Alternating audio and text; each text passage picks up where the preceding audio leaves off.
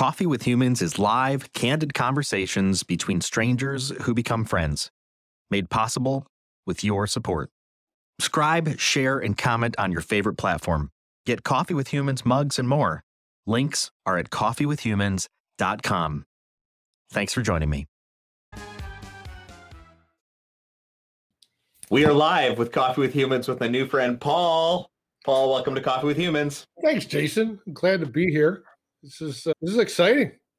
Yes, that's What- good. I'm glad that you're excited. What made you click the button to have coffee with me? Having coffee with you. You know what? Your theme seems to be one that I'm very passionate about, which is getting people to talk and communicate and just hang around and be cool, regardless of who, what, where they are. And I watched a few and I saw a couple things live. I went and looked at a couple things quickly. We're all in the, that AD research center where we get 17 seconds of this, 20 seconds of that, and then you got to make a decision. For me, it was a little bit longer, but not much. And I thought, let's reach out and see what's going on and how it works. And so far, so good. It's been good. Well, that's awesome. You are the, I think, the 69th live episode of Coffee with Humans. That's great. A dumb fun fact about that is one of my favorite football team in the NFL is the Vikings. Okay. And one of my more recent favorite players, because I'm old, so I know them from a long time ago. And I've saw there's been a lot of great players on that team, but he wore number 69. So how fitting. That's really funny because I was going to ask you after I said you're the 69th episode, I was going to ask you, is does the number have any special meaning to you? And then you said that it somehow has special meaning to you, which is really weird. It's a weird intuition thing. So I'm excited. This we're, we, what that tells me is we're going to have a really good chat. I think. I, br- I brought the coffee, so I- I'm ready. Hey, I brought coffee too. What do you have a special kind of coffee you drink? I lately, I've been on a Lavazza uh, trip. Oh. Lavazza so I like Italy. Unfortunately, as we know, Italy's pretty shut down right now. But we weren't. Nobody's going over the pond anyway lately. But I got turned on to it over there, and they have European coffee, and then they have Americano coffee, and but got hooked on the Lavazza. So finding it around here, and that's what I got. Do you do the espressos when you're over in Italy? The little, just little single shots. Sometimes it's usually a double because Okay. You're going and you're going and you're going, so you can't be Yeah. tired.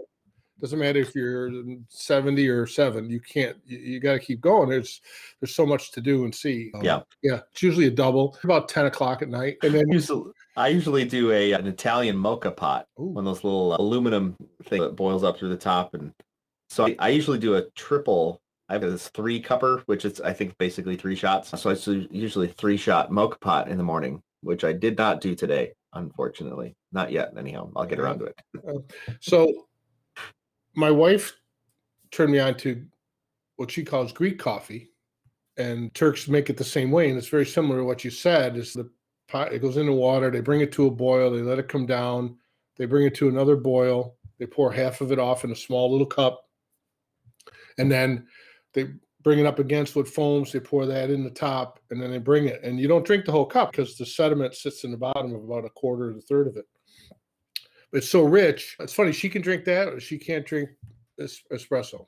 And Really? I don't understand that. Yeah, I can't. So I, I think they're very similar, but and it's interesting because they call it Greek coffee. They don't grow coffee beans in Greece. So I asked her, why do they call it Greek coffee? Yeah, that's interesting. I started experimenting with Turkish coffee last year, and and the and I see I made I don't know why she doesn't why she doesn't do espresso. Be in my experience, espresso through a real espresso, not through some like Nespresso type thing, but a real espresso, there's a richness to the coffee, um, Absolutely.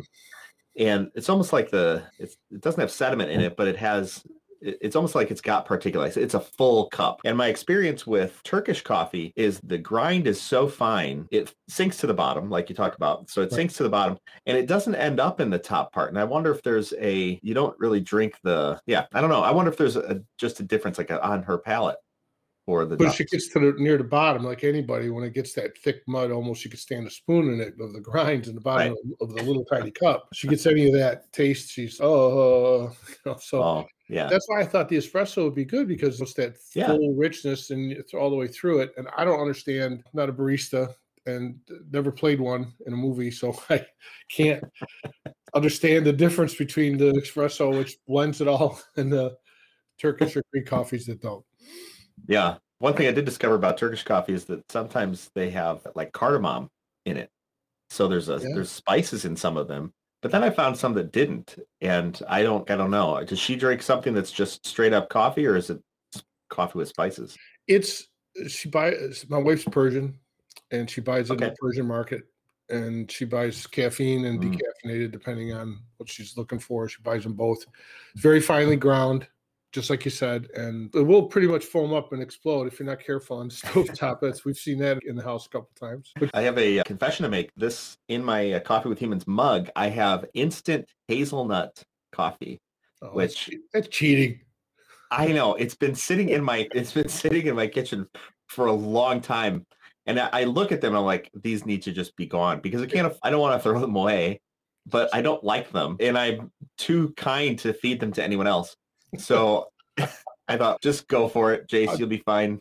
I'll You can make your mocha pot later. You're taking one for the team, right? You're suffering for your fans and for your friends and relatives that might come over. And let's fight the, the hazelnut thing. I'm completely not a fan either, but visited some family that we hadn't seen due to COVID in months, right? Close family. And they asked me if I want a coffee. And I completely forgot because it's been a long time that their idea of coffee is they brew hazelnut regular coffee.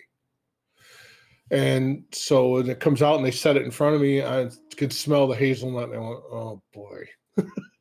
so I'm going to suffer through this. And I drink mine usually black. So then Yep. I got about a quarter of the way down. I'm like, can't do this anymore. Do you have any cream? oh, yeah, yeah, we got cream. And they came back with a big container of for the Cremora liquid. And guess what kind of creamer it was? Oh no, really? Hazelnut. So I went, oh, I asked for the cream. I got to be polite. Splash, put it in, and then muddled through another quarter of it. And you know what? It's, it's gotten cold. Can I just have some water? And that's what happened. So I applaud you for taking one for the group on the hazelnut. Yeah, hazelnut. I- Sorry to all those hazelnut people out there listening to this. Can't do it, man. yeah, all the people who actually don't like coffee, they just they like their creamer with a flavor of coffee, which is I don't uh I don't understand that at all. I'm just me coffee. It's totally fine. I'll drink it. I tried it, and I don't know. I don't know if you ever did much, but grew up. You watch your parents drink coffee, so you try the way they make it. I think that's usually what happens. My dad was in the Second World War, so his coffee was literally cooked in the inside of a metal helmet over a fire.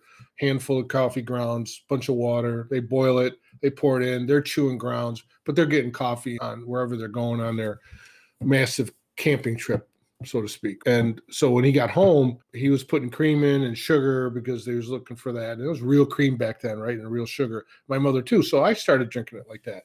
But over time and the health stuff, you drop the sugar and you go to the artificial stuff. Then you read that with the 27 syllable words and you can't pronounce and you have certainly have no meaning what is in that stuff. So you stop with that and you finally say, you know what? Sugar's bad for you. So I'll stop drinking with sugar.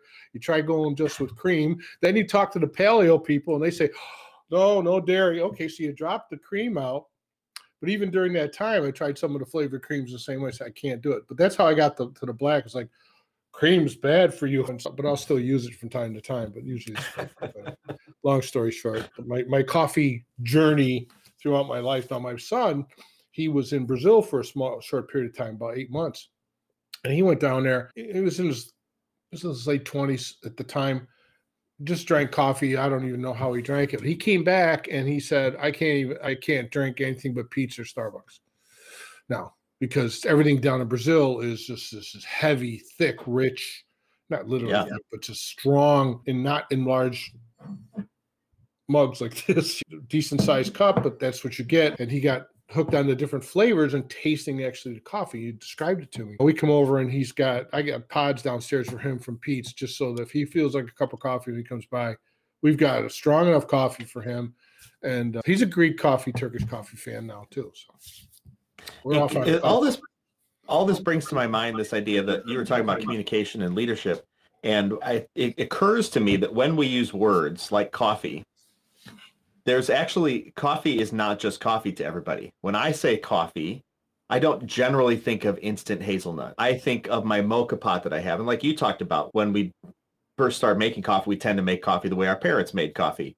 And until we may find out somebody introduces us to something new and they're like oh my gosh no i hate that coffee that I used to have when I was younger.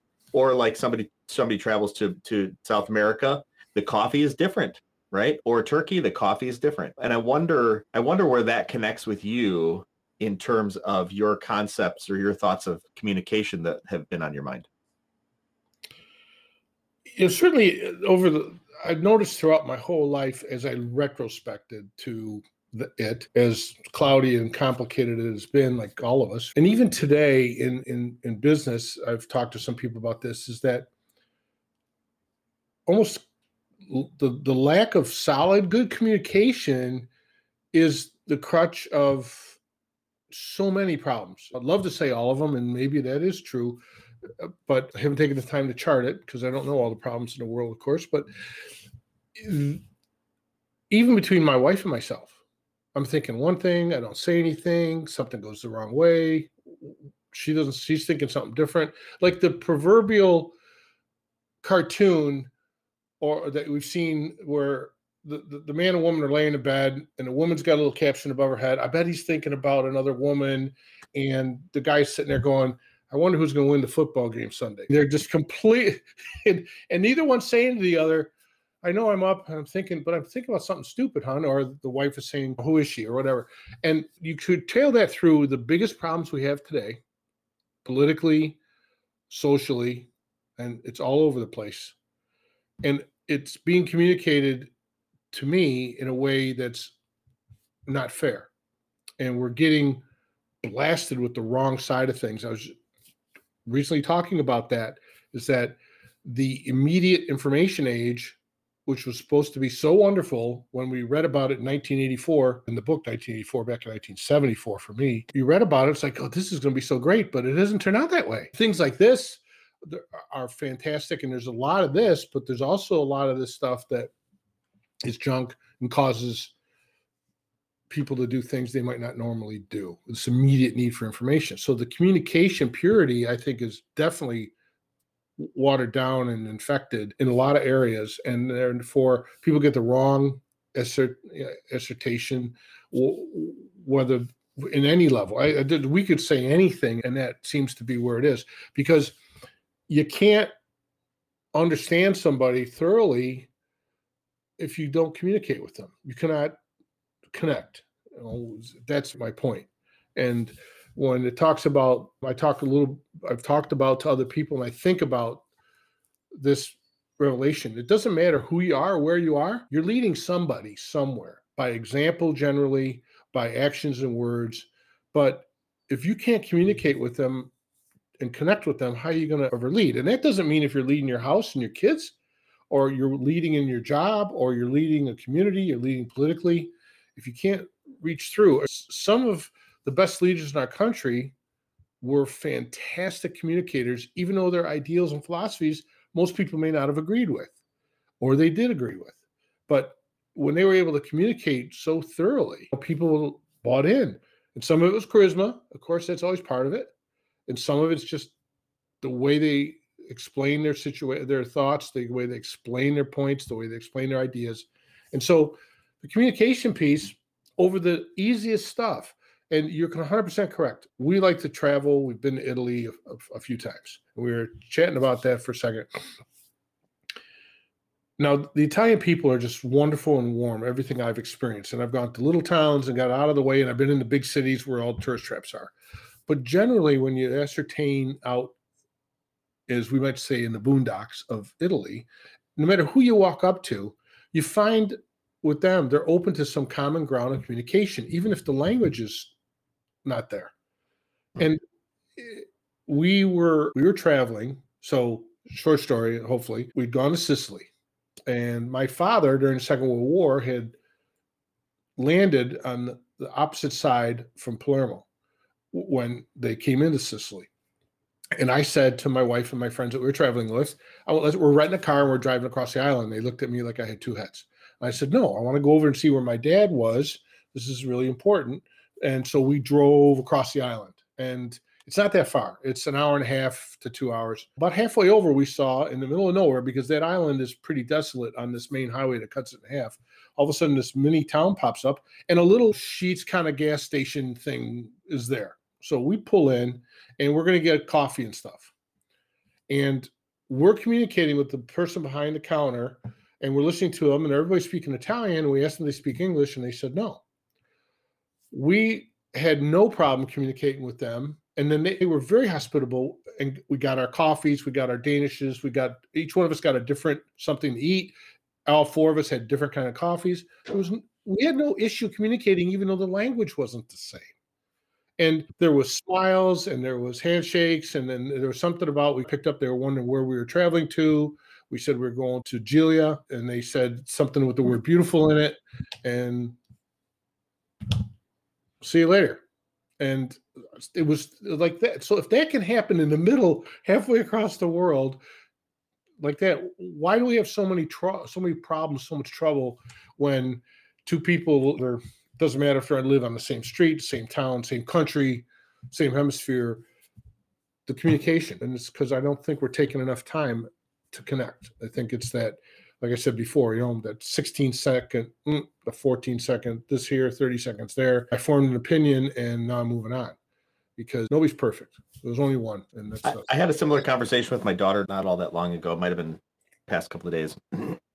and we were talking about what was she telling me? I can't remember. I can't remember the exact topic that she was bringing up. And I started to. Oh, it was COVID. That's what it was.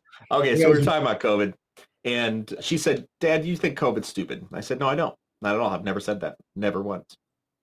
And she says, "Yes, you do." I was like, "No, I don't. I've never said it. Tell me when I've said that." And she was convinced in her paradigm that I thought COVID was stupid. And I was, and I have only said, I think the response to COVID is not stupid, but I think the response to COVID, I I think we should re, we should be able to consider different things. And I said, I asked her, can you articulate what my point is? I said, I can fully articulate what your point is. Can you articulate what my point is? And she said, no, I don't know what your point is. And I said, then you have no room to take exception with it because until you can fully understand until you not fully understand i don't think that's necessary i don't think that's necessary even but until you can articulate what the other person's point is it's very hard to take exception with it. You don't actually know what you're taking exception with and i think too often eh, just as people and i'm certainly convicted of this as well we hear something we immediately filter it under under the some sort of filter to ensure that that we are uh, almost bolstering our own opinions, right? Not reconsidering our opinions, not taking our opinion and setting off the side for a little bit and fully jumping into another person's opinion or insights or reality, perspective perhaps, and then we take exception with it. But we don't actually know what the other person is saying. And I think there's this idea of in communication or connection, because I think people communicate without connecting, but this idea of real connection, you we must be patient enough in our own insights or our own perspective to just set that down for a little bit. We can come back to it later and fully jump into the other person's perspective, see their world for a little bit. And I think that has a tendency to change our own worlds. Being introduced to new types of coffee, you know, oh my gosh, I didn't know I I didn't know coffee could be so diverse. I didn't either, actually, till six and years. I, and I think a lot of I think a lot of our understandings of each other would function the much the same way. We'd step into another person's world, or their another person's perspective, another person's culture, another person's reality, and we might go, "Oh my gosh, I had no idea that's what the world looked like." Extremely well said, and I think that's the basis for much of the dissension and the I don't know what the word is animosity is probably the word between any groups you pick it doesn't matter. Is because we're not taking enough time to listen to what's really being said because again we're in this snippet of attention problems today where we even if we don't have the issue personally we still don't listen long enough to hear what's being said. I hear what you're saying i'm just not listening. That comment and I think you're right. I feel also that some of the topics that people are discussing nowadays are topics for therapy, right? So if you have ever gone to therapy, right, you kind of lay your soul out to a person and they ask you good questions and give you good insights. That's what how it should function. And when we're talking about deep-seated emotional issues. Those are re- those are things for therapy. And I've never, not once, seen therapy, real therapy, play out in public. It's there's a reason the therapist does not invite all of your family and friends to therapy as well and say, "Hey, let's let what are your thoughts? What are your thoughts? What are your thoughts? What are your thoughts? What are your thoughts? What are your thoughts?" Because all of these things begin in us and our response we are responsible for our we are responsible for our feelings we're responsible for our reactions we are responsible responsible for our actions and our thoughts to produce those actions. And i wonder if we began to approach some of these topics some of these challenges with the perspective that you can't take anything from me. I'm complete in myself and, and i don't need you to agree with me and i don't need to agree with you. What i do need to do is i need to be able to i have a curiosity about your world like, what does the world look like from your perspective? Because there's almost 8 billion people on the planet, which means we have 8 billion perspectives. Think about that way 8 billion realities. And the US, if the US is, the US is this little interesting, it's such an interesting melting pot, right? That's what we call the, the melting pot. Because the, and this goes back to an interesting book that I read called Crucial Conversations. The premise of Crucial Conversations is that in whenever we get to emotionally charged issues, we need to see the conversation in between us as a pool of shared meaning. And I love the word the pool of shared meaning because we I take a I take something I'm talking about, I put it in the pool of shared meaning and you see it detached from it, but you see it and you're like, oh, here's actually what I mean. Like the coffee conversation. I make coffee with an Italian mocha pot. And another person might go, I don't know what the hell he's talking about. Italian mocha pot. I what? How do you even spell mocha? M O C H A? No, it's M O K A. Huh? Or we make Turkish coffee. We just throw the grinds in there.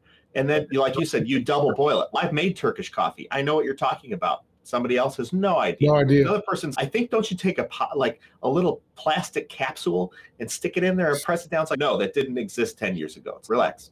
The so the, that pool of shared meaning if we just take our realities, put them into that pool, then we can more fully see a clear picture because none, none of us walk around with the, I hate to say it this way, but none of us walk around with a banner of actual reality and truth. I walk around with my reality, which needs your reality to complement it and complete it. There's a saying out there that perception is 100% of somebody's reality.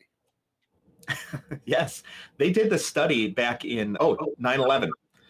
Some people don't even know what 9/11 is, but if you research it, there was a what was it? A university professor. The university professor had the presence of mind on 9/11 to have all of his students, the when they came back to class, he had all of his students write down a fully document where you were at, what you were doing, who you were with, all of the events, right? And so within days, he had these papers of all of his students. And then a year later, he asked them to do it all. And 50% of the information was incorrect. People wrote down that they were people that weren't there. There were places they absolutely were not at. Wow. And, the, and the, the lesson in all of this, and it's corroborated among many different studies, the lessons are that we are already wrong to some degree and about 50% of our information is made up in our head. And it has not it is it is not correlated to how strongly we believe it. We can believe something that is absolutely totally false. We can make up memories. I could take your memories and make them mine. Our realities are constructed in our head. They are incorrect. And the end result of this was that the reality can be reconstructed when we have multiple overlapping event or some other like video evidence or something like that. But other than that, your reality and what I said happened, what you said happened, what somebody else said happened, where those coincide, we can say that happened. The other stuff, we actually have no idea. It may have happened, it may not have. Yeah, I you bring up two good points. The, the latter, I com- I completely have seen it happen and experienced it with family members, or I should say ex-family members, but the, the, it's almost like the story remains the same, but the people change, and it's not really like that. But what you're saying is, I think, completely true. Facebook is a reasonable medium to connect with friends that you've long since distanced from for one reason or another. Everybody's lives go different ways. As kids come in and grandkids come in and all that, your priorities change to where you're spending your time. And Facebook has allowed for me anyway to reconnect with some old friends from grade school, high school, and stuff like that, and college. And uh, we were all, some of us were communicating through a text string within it. And we remember the times, which it wasn't all that long ago, but it doesn't seem to be prevalent today as much, or hardly at all. When we would disagree on certain subjects, now everybody would think of politics first when I say something like that. And of course, that was sometimes the issue. It could have been sports. We were big into sports. My buddies and I, we were playing something. We were always doing something, even into adults. We got into, we played hockey together. We played baseball together. We did all kinds of stuff. But we would have disagreements, and some of them would get really heated. And the dust would settle, and we'd all get in the car and we'd go play basketball, or we'd get in the car and we'd go out for drinks or two of them would go home and one would go home and then the next day we'd all get back together and nothing was brought back up. We still had our arms around each other. We still were mm-hmm. friends and we were talking about was because one friend of mine actually two are, are completely on the opposite side of some spectrum and than I am, and another one. And we all got together and realized this. You remember the days when you could have that, you could yell at each other, and then you could come back and say, all right, bud, let's go get some chicken wings and beers. And it wasn't permanent and it wasn't right. personal. It was just, that's just my opinion. And I think we've lost a lot of that. You touched on this earlier, what you're saying there. We've lost a lot of that. You can have your opinion.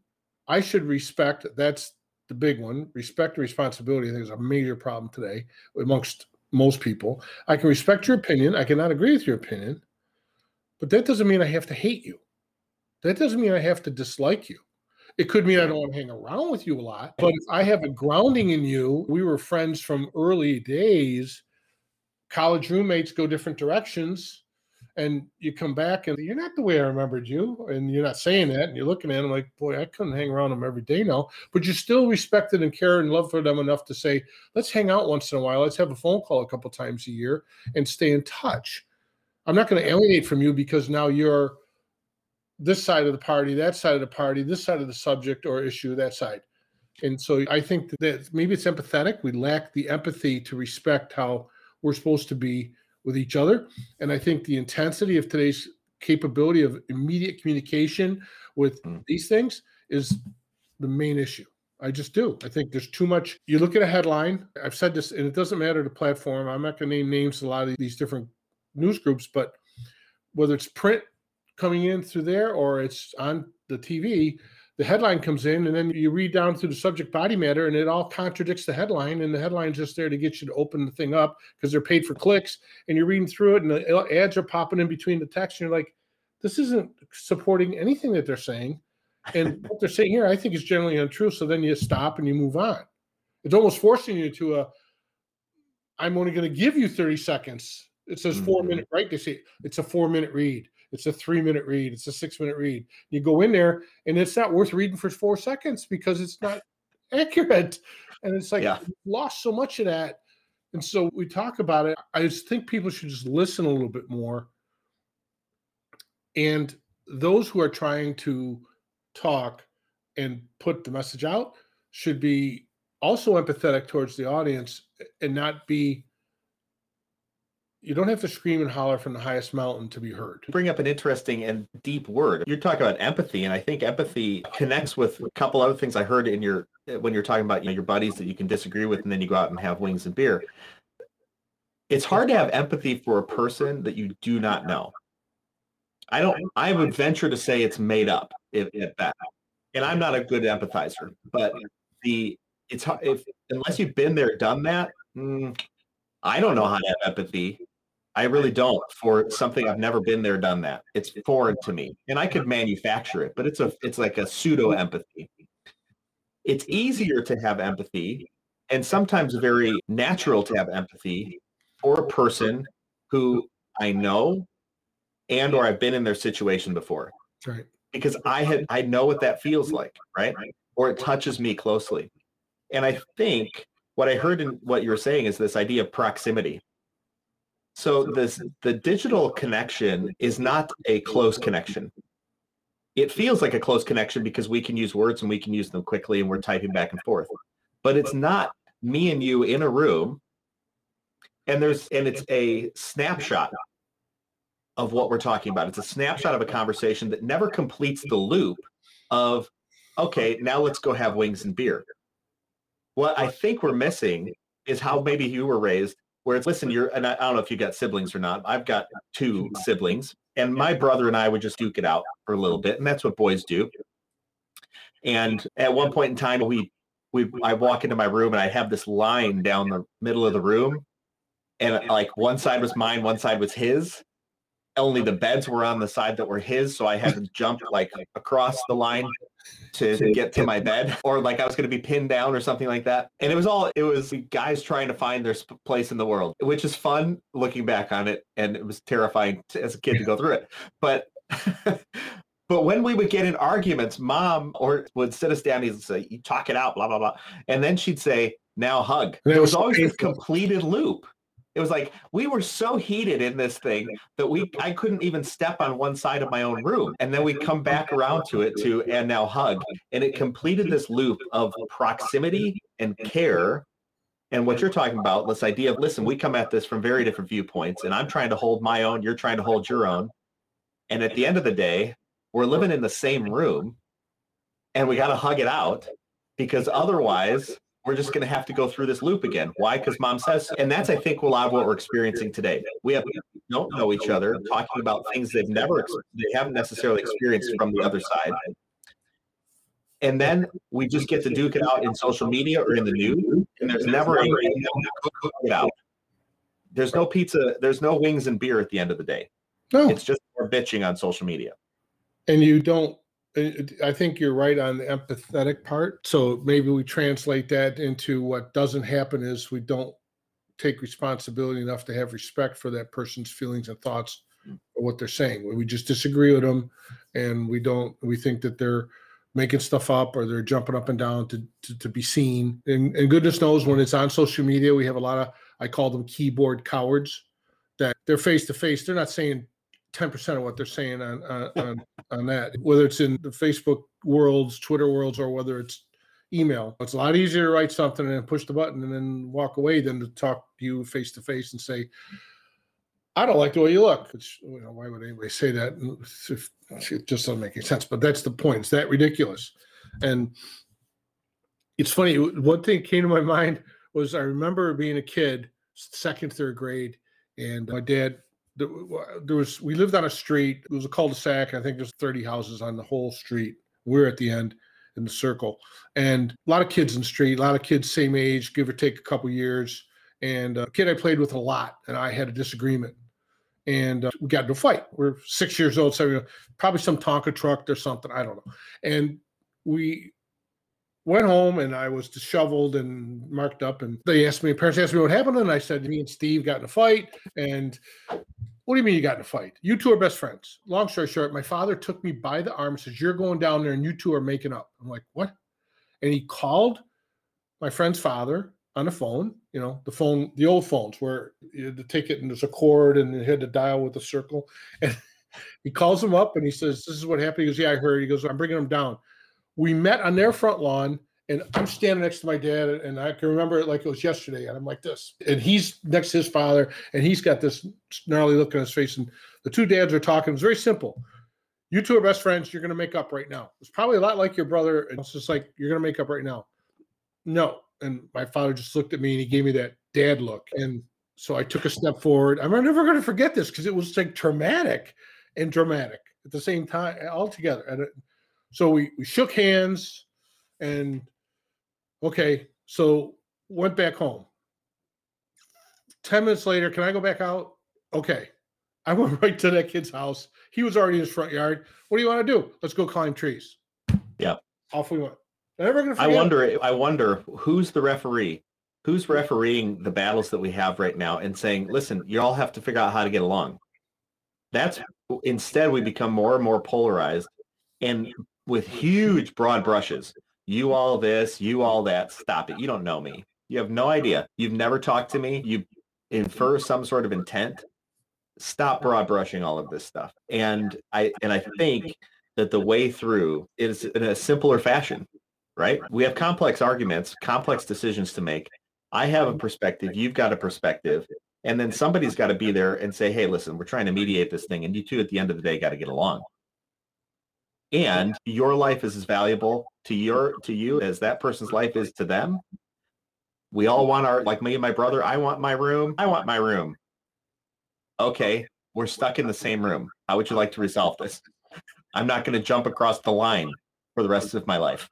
and you can't pin me down in the living room and tickle me until I cry because just because you're bigger.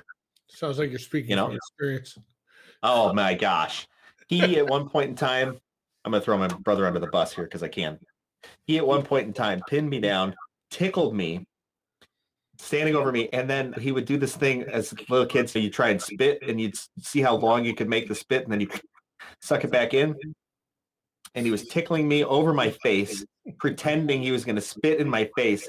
And he let it go too far. He sucked it back in. It broke off and hit my face. Oh, oh man. Listen, you would get in a fight with a brother like that too. but how, how, but how are you guys today? We're fine. I mean, you're probably great. Yeah, it's it. Uh, I don't hold any. I hold no grudges. It doesn't matter. so it's just people. It's people, but kids. So it's like it, there's an immaturity to it, and it's funny at the same time because I I had my own things. He had to put up with my gerbils that were in the room that would like I don't know why gerbils wake up at eleven o'clock at night and sit there in their wheel in their wheel, or worse yet, like bite on their cage for hours. Oh, I had like, no idea they did that. It was terrible. Oh, it's awful. I remember taking a moccasin of mine at one point in time, just chucking it across the room at the cage to try and scare them. Like it was driving me batty. And he didn't have a choice. They were my gerbils. Like so he had to put up with stuff too. He put up with the gerbils and you put up with the tickling. So the communication levels could increase to a higher level of understanding if we were just a little bit more respectable.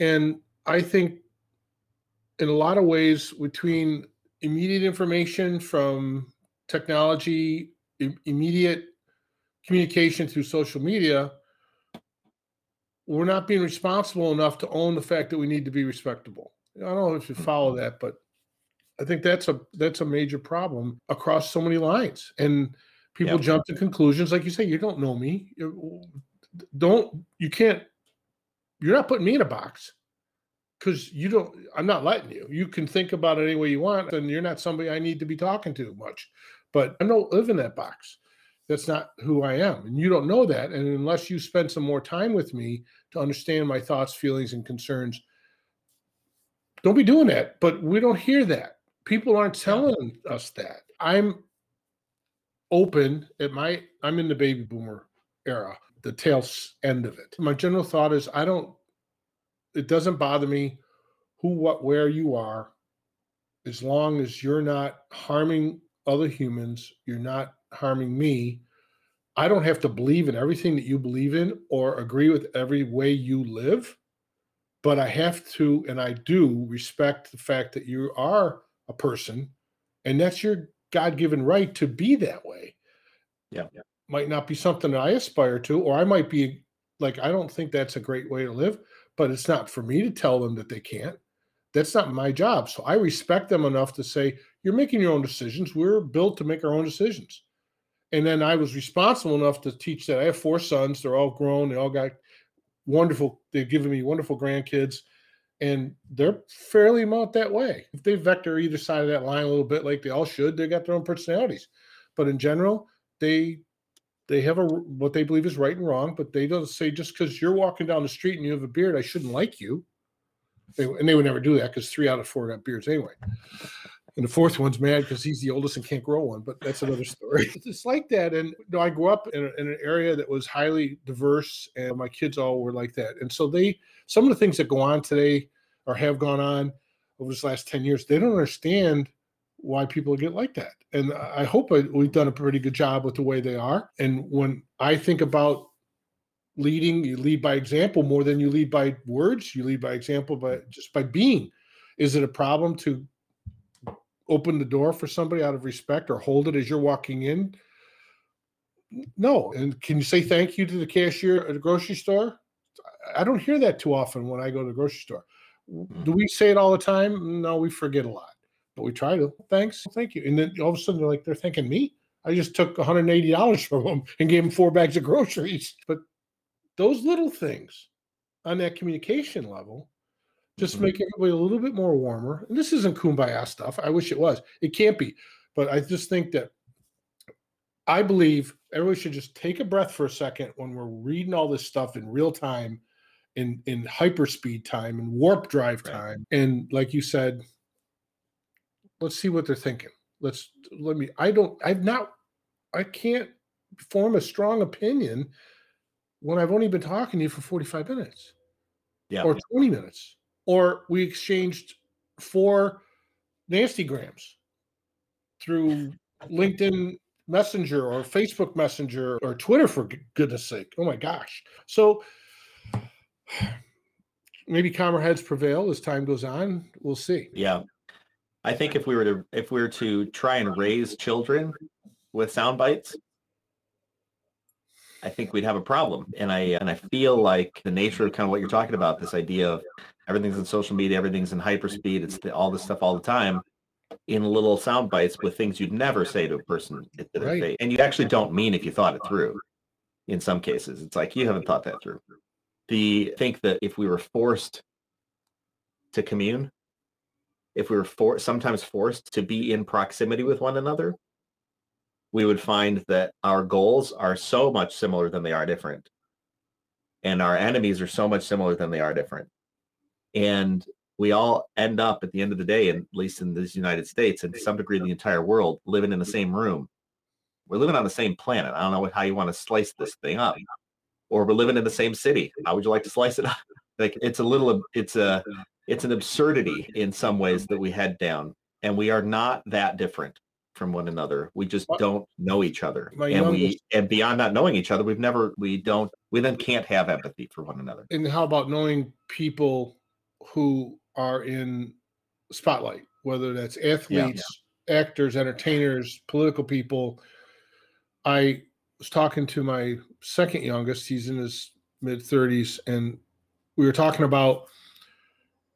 He said, Do you think that 20, 30 years ago, or when his grandfather was a young man, the political leaders in the country and the all the players in this in, in, both both houses were, as nasty this is the word he used as they are today.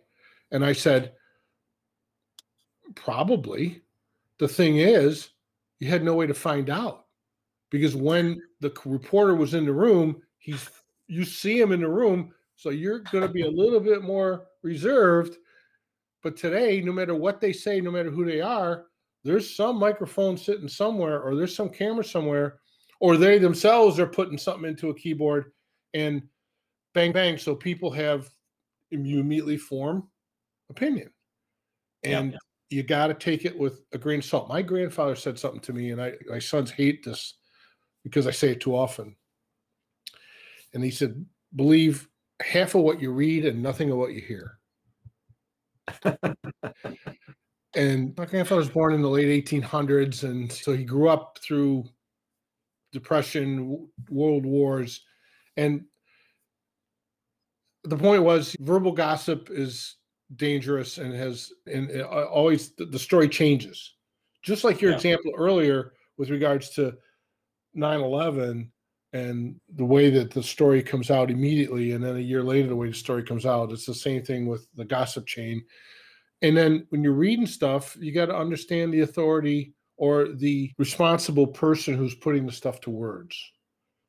My uncle was retired from a newspaper. He started out as a copy boy and he ended up editor in chief of this newspaper. He never he had one job his whole life. But he used to talk about reporting because he was a reporter for a long period of time, and it was about substantiating information and being credible. And you know, they're putting your name to that, and there was an honor to that. I'm putting my name at the top of this. This isn't an op-ed piece. This is a fact piece. So I better make sure my facts are right because if it's proven not, my career is over. And I, right. I don't think that we that happens a lot. It's just like sensationalism. So hopefully we can all be a little bit more responsible, a little bit more respectable one another. And like you said, the communication piece, let's have some patience. Yeah, let's we're winding down our time. I know that you are doing you do leadership. I'm guessing leadership development stuff. And for our viewers and listeners, one of the premises of Coffee with Humans is I don't meet my guests until about eight minutes before we go live. We talk about virtually nothing important. I just do some tech checks and that type of stuff, and then we go live, and then we become friends through time. So I only know that you're johnsonleadership.com. That's as much as I know. I've done zero research on you. So what do you do? How do you do it? And how do you make a difference in regard to communication connecting? That might be a good thing you did minimal research because we probably would have gone in like some other directions. Or my focus is to help individuals and but especially companies communicate better within themselves and then to their world, whether they're generally their customer. And I believe that, as John Maxwell says, everything rises and falls on leadership. And I believe that you, if you can't communicate, you can't lead. So we try to help with that. My wife is in a very important industry today, and she constantly is having communication problems with the groups that support what she does. And I hear that in a lot of different companies that I sent them three questions in that email and they answered the first one. What about the other two? I need all three answered. Now I got to wait and the delay and the, the service levels internally. And how do we make them better? And I'm really passionate about that because I think that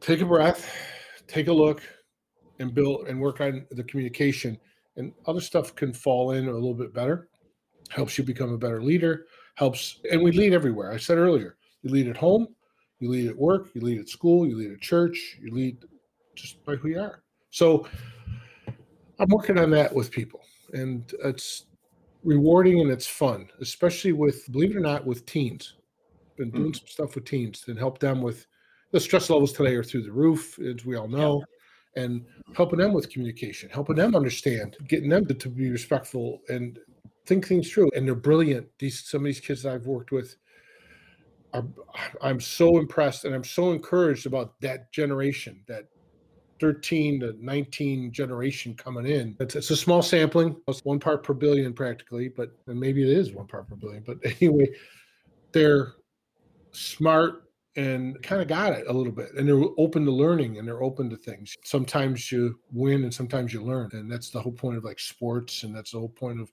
debates and that every not everything not everybody goes home with a trophy right and we shouldn't be doing that yep. because why did you not excel and be successful or quote unquote win at that figure it out next time don't have it that way Yep. Communicating those points is important. So anyway, that's the big picture of what we're doing at Johnson Leadership. It's been a wonderful opportunity, and here today it's just been great because this is, was a blast. I had a lot of fun talking about old stuff. You made me think of things all day today. I've got other stuff to do. But my mind will be wandering back to some of those memories that I shared with you that they just came up. So yeah. you're really good at pulling that stuff out, which is, I think, uh, important to the conversation especially for whoever has the opportunity to, to listen to this down the road. I'm happy that you joined me. The my major point behind Coffee with Humans is to break down barriers for connection, make it super easy to connect. And that's why I put it out there. If people want to have coffee with me, I'll have coffee with you. Go to coffeewithhumans.com. The only rule is no sales calls. That's it. Beyond that, let's talk. Let's we, let's talk about anything you like. And I and if we're intentional about making this space, and I call it a sacred space, if we're intentional about making this sacred space where people get to come together to connect, we can make great things and we can get rid of things that no longer serve us and the world can be a better place. What won't happen is if we just sit in our corners and stay silent, or worse yet, lob like like shit bombs across the the fence to one another, that's not going to go anywhere. The world will not become a better place. So get in the ring, talk it out, and uh, I'm happy to make your connection. I'm glad that you're doing that stuff with teens. I think it's so important. And like you say, there's there's a tremendous amount of opportunity with young folks, and if you can invest your time and your effort and your experience, they need it. They need the experience just as much as we needed the experience when we were young, and we can level up. We can level those people up and fi- because they really are they're craving that true connection. And we need multiple generations to be able to pass on those principles. It takes a village. Right? It does. I just wrote a card about that. Really? i was writing a thank you i was writing a thank you letter to a friend of mine. And and i wrote in there and i said hey it seems like it actually does take a village. Thanks for doing your part to bring village together see perfectly yeah. Perfect. Hopefully he's not watching because he's going to get a card now. He's going to be like, ah, I already heard that. You heard it. We have to apply it. I one one thing that I just thought of when you said that was that triggered me into talking to a person about posting things that were highly negative. You could you could have an opinion. Guys of changing somebody's opinion on something. And I said, you don't know them. You can't make that happen. Yeah. When you write that, do you really think that what you wrote is going to change their opinion of what they th- were thinking about to that subject matter? If I used examples, it'd be a lot easier, but I don't want to get into that side of it. So just stop doing it because you write it, then they antagonize back, and then they go back and antagonize back, and blah, blah, and you're seven change exchanges in, and now your blood pressure's up, and you're frustrated, and you're calling me up saying, "Can you believe this?" Blah blah blah. I'm like, stop trying to change people's opinions like that because you're only going to aggravate yourself. Tell them, you know what, you don't know me, or you should think more about what we're saying. Try a different tactic. So uh, tell them, let's have coffee. this is perfect. That is perfect. Let's sit down and just one on one, no audience, no spectators watching how we duke it out. And let's right. bring, bring the cup. Yeah. And then at the end, after we've argued, we'd be like, hey, wings and beer yeah, wings and beer. I like that. Paul, this is great. I'm so happy to get to know you and the Ditto. work that you're doing in the world. Ditto. And thanks to all of our viewers and listeners for joining us as Paul and I have got to know each other on Coffee with Humans, strangers who became friends, making the world a better place. Join us next time. Jason, you're doing great. I appreciate being here. And it's just, I have blast, of course. Thank you, brother. I appreciate that. Okay. See you. One of the things I love about Coffee with Humans are the raw conversations I get to have, meeting new people just like you. If you or someone you know should be on Coffee with Humans, go to coffeewithhumans.com. Remember, the only rule is no sales calls.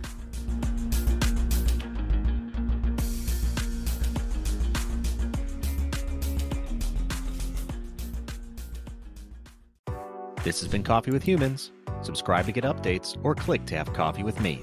CoffeeWithHumans.com.